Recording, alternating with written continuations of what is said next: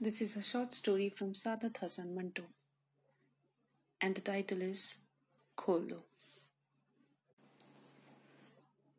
अमृतसर से special train दोपहर दो बजे चली और आठ घंटों के बाद मुगलपुरा पहुँची। रास्ते में कई आदमी मारे गए अनेक जख्मी हुए और कुछ इधर उधर भटक गए। सुबह दस बजे कैंप की ठंडी ज़मीन पर जब सिराजुद्दीन ने आँखें खोली और अपने चारों तरफ़ मर्दों, औरतों और बच्चों का एक उमड़ता समुद्र देखा तो उसकी सोचने समझने की शक्तियाँ और भी बूढ़ी हो गईं। वह देर तक गंदले आसमान को टकटकी बांधे देखता रहा। यूँ तो कैंप में शोर मचा हुआ था, लेकिन बूढ़े सिराजुद्दीन के कान तो जैसे बंद थे। उसे कुछ सुनाई नहीं देता था। कोई इसे देखता तो यह ख्याल करता कि वह किसी गहरी नींद में गर्क है। मगर ऐसा नहीं था। उसके होशो हवास गायब थे। उसका सारा अस्तित्व शून्य में लटका हुआ था।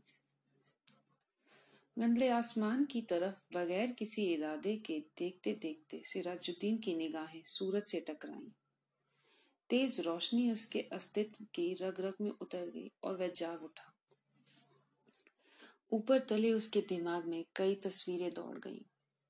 लूट, आग भागम भाग, स्टेशन, गोलियाँ, रात और सकीना। सिराजुद्दीन एकदम उठ खड़ा हुआ और पागलों की तरह उसने चारों तरफ़ फैले हुए इंसानों के समुद्र को खंगालना शुरू कर दिया। पूरे तीन घंटे बाद वह सकीना सकीना पुकारता, कैंप की खाक छानता रहा। मगर उसे अपनी जवान, इकलौती बेटी का कोई पता न मिला। चारों तरफ़ एक धांधली सी मची थी। कोई अपना बच्चा ढूंढ रहा था, कोई माँ, कोई बीवी और कोई बेटी। सिराजुद्दीन थक हार कर एक तरफ़ बैठ गया और मस्तिष्क पर ज़ोर देकर सोचने लगा कि सकीना उससे कब और कहाँ अलग हुई। लेकिन सोचते सोचते उसका दिमाग सकीना की माँ की लाश पर जम जाता, जिसकी सारी अंतड़ियाँ बाहर निकली हुई थी। उससे आगे वह कुछ और सोच नहीं सका। सकीना की माँ मर चुकी थी। उसने सिराजुद्दीन के आँखों के सामने दम तोड़ा था। लेकिन सकीना कहाँ थी? जिसके विषय में माँ ने मरते हुए कहा था, मुझे छोड़ दो और सकीना को लेकर जल्दी से यहाँ से भाग जाओ। सकीना उसके साथ ही थी। दोनों नंगे पाँव भाग रहे थे। सकीना का दुपट्टा गिर पड़ा था।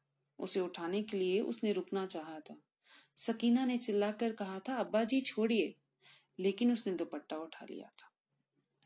यह सोचते सोचते उसने अपने कोट की उभरी जेब को देखा और उसमें हाथ डालकर एक कपड़ा निकाला। सकीना का वही दुपट्टा था। लेकिन सकीना कहाँ थी? सिराजुद्दीन ने अपने थके हुए दिमाग पर बहुत ज़ोर दिया, मगर वह किसी नतीजे पर पहुँच ना सका। क्या वह सकीना को अपने साथ स्टेशन तक ले आया था? क्या वह उसके साथ ही गाड़ी में सवार थी?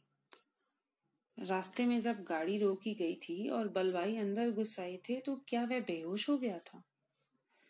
जो वे सकीना को उठाकर ले गए। सिराजुद्दीन के दिमाग में सवाल ही सवाल थे। जवाब कोई भी नहीं था। उसको हमदर्दी की ज़रूरत थी। लेकिन चारों तरफ़ जितने भी इंसान फंसे हुए थे, सबको हमदर्दी की ज़रूरत थी।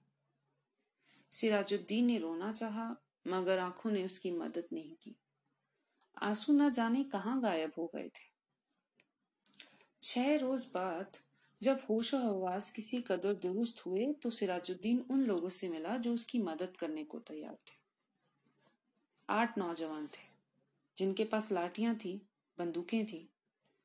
सिराजुद्दीन ने उनको लाख लाख दुआएँ दी और सकीना का हुलिया बताया। गोरा रंग है और बहुत खूबसूरत है। मुझ पर नहीं अपनी माँ पर थी। उम्र सत्रह वर्ष के करीब है। आँखें बड़ी बड़ी, बाल स्याह, दाहिने गाल पर मोटा सा तिल। मेरी इकलौती लड़की है। ढूंढ लाओ, खुदा तुम्हारा भला करेगा। रजागार नौजवानों ने बड़े जज्बे के साथ बूढ़े से राजुद्दीन को यकीन दिलाया कि अगर उसकी बेटी ज़िंदा हुई तो चंद ही दिनों में उसके पास होगी। आठों नौजवानों ने कोशिश की। जान हथेली पर रखकर वे अमृतसर गए। कई मर्दों और कई बच्चों को निकाल निकाल कर उन्होंने सुरक्षित स्थानों पर पहुँचाया। दस रोज गुजर गए, मगर उन्हें सकीना ना मिली। एक रोज इसी सेवा के लिए लॉरी पर अमृतसर जा रहे थे कि चहरारा के पास सड़क पर उन्हें एक लड़की दिखाई दी। लॉरी की आवाज़ सुनकर वह बिटकी और भागना शुरू कर दिया। रजाकारों ने मोटर रोकी और सबके सब उसके पीछे भागे।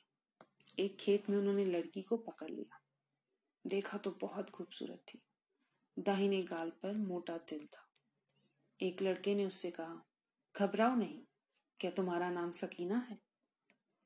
लड़की का रंग और भी जर्द हो गया। उसने कोई जवाब नहीं दिया।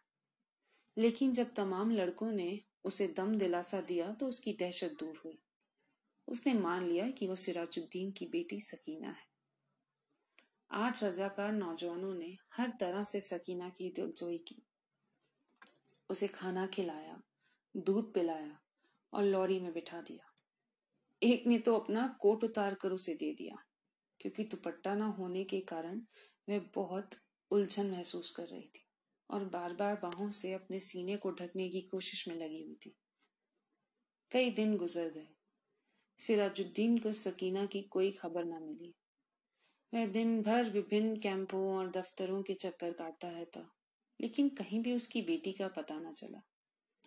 रात को वह बहुत देर तक उन रजाकार नौजवानों की कामयाबी के लिए दुआएँ माँगता रहता, जिन्होंने उसे यकीन दिलाया था कि अगर सकीना ज़िंदा हुई तो चंद दिनों में उसे ढूंढ निकालेंगे।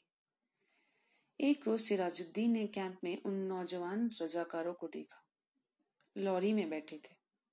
सिराजुद्दीन भागा भागा उनके पास गया। लॉरी चलने ही वाली थी कि उसने पूछा, बेटा, मेरी सकीना का पता चला? सबने एक जवाब होकर कहा, चल जाएगा चल जाएगा। और लॉरी चला दी। सिराजुद्दीन ने एक बार फिर उन नौजवानों की कामयाबी की दुआ मांगी और उसका जी किसी कदर हल्का हो गया। शाम को करीब कैंप में जहाँ सिराजुद्दीन बैठा था उसके पास ही कुछ गड़बड़ सी हुई। चार आदमी कुछ उठाकर ला रहे थे। उसने मालूम किया तो पता चला कि एक लड़की रेलवे लाइन के पास बेहोश पड़ी थी। लोग उसे उठाकर लाए हैं। सिराजुद्दीन उनके पीछे हो लिया। लोगों ने लड़की को अस्पताल वालों के सुपुर्द किया और चले गए। कुछ देर वह ऐसे ही अस्पताल के बाहर गड़े हुए लकड़ी के खंबे के साथ लगकर खड़ा रहा। फिर आहिस्ता आहिस्ता अंदर चला गया। कमरे में कोई नहीं था। एक स्ट्रेचर था, जिस पर एक लाश पड़ी थी। सिराजुद्दीन छोटे छोटे कदम उठाता उसकी तरफ़ पड़ा। कमरे में अचानक रोशनी हुई। सिराजुद्दीन ने लाश के जर्द चेहरे पर चमकता हुआ तिल देखा और चिल्लाया, सकीना, डॉक्टर, जिसने कमरे में रोशनी की थी, सिराजुद्दीन से पूछा, क्या है? सिराजुद्दीन के हलक से सिर्फ़ इस कदर निकल सका। जी मैं जी मैं इसका बाप हूँ। डॉक्टर ने स्ट्रेचर पर पड़ी हुई लाश की नब्ज टटोली और सिराजुद्दीन से कहा, खिड़की खोल दो। सकीना के मुर्दा जिस्म में चुंबिश हुई। बेजान हाथों से उसने इजार बंद खोला और सलवार नीचे सरका दी। बूढ़ा सिराजुद्दीन खुशी से चिल्लाया ज़िंदा है मेरी बेटी ज़िंदा है।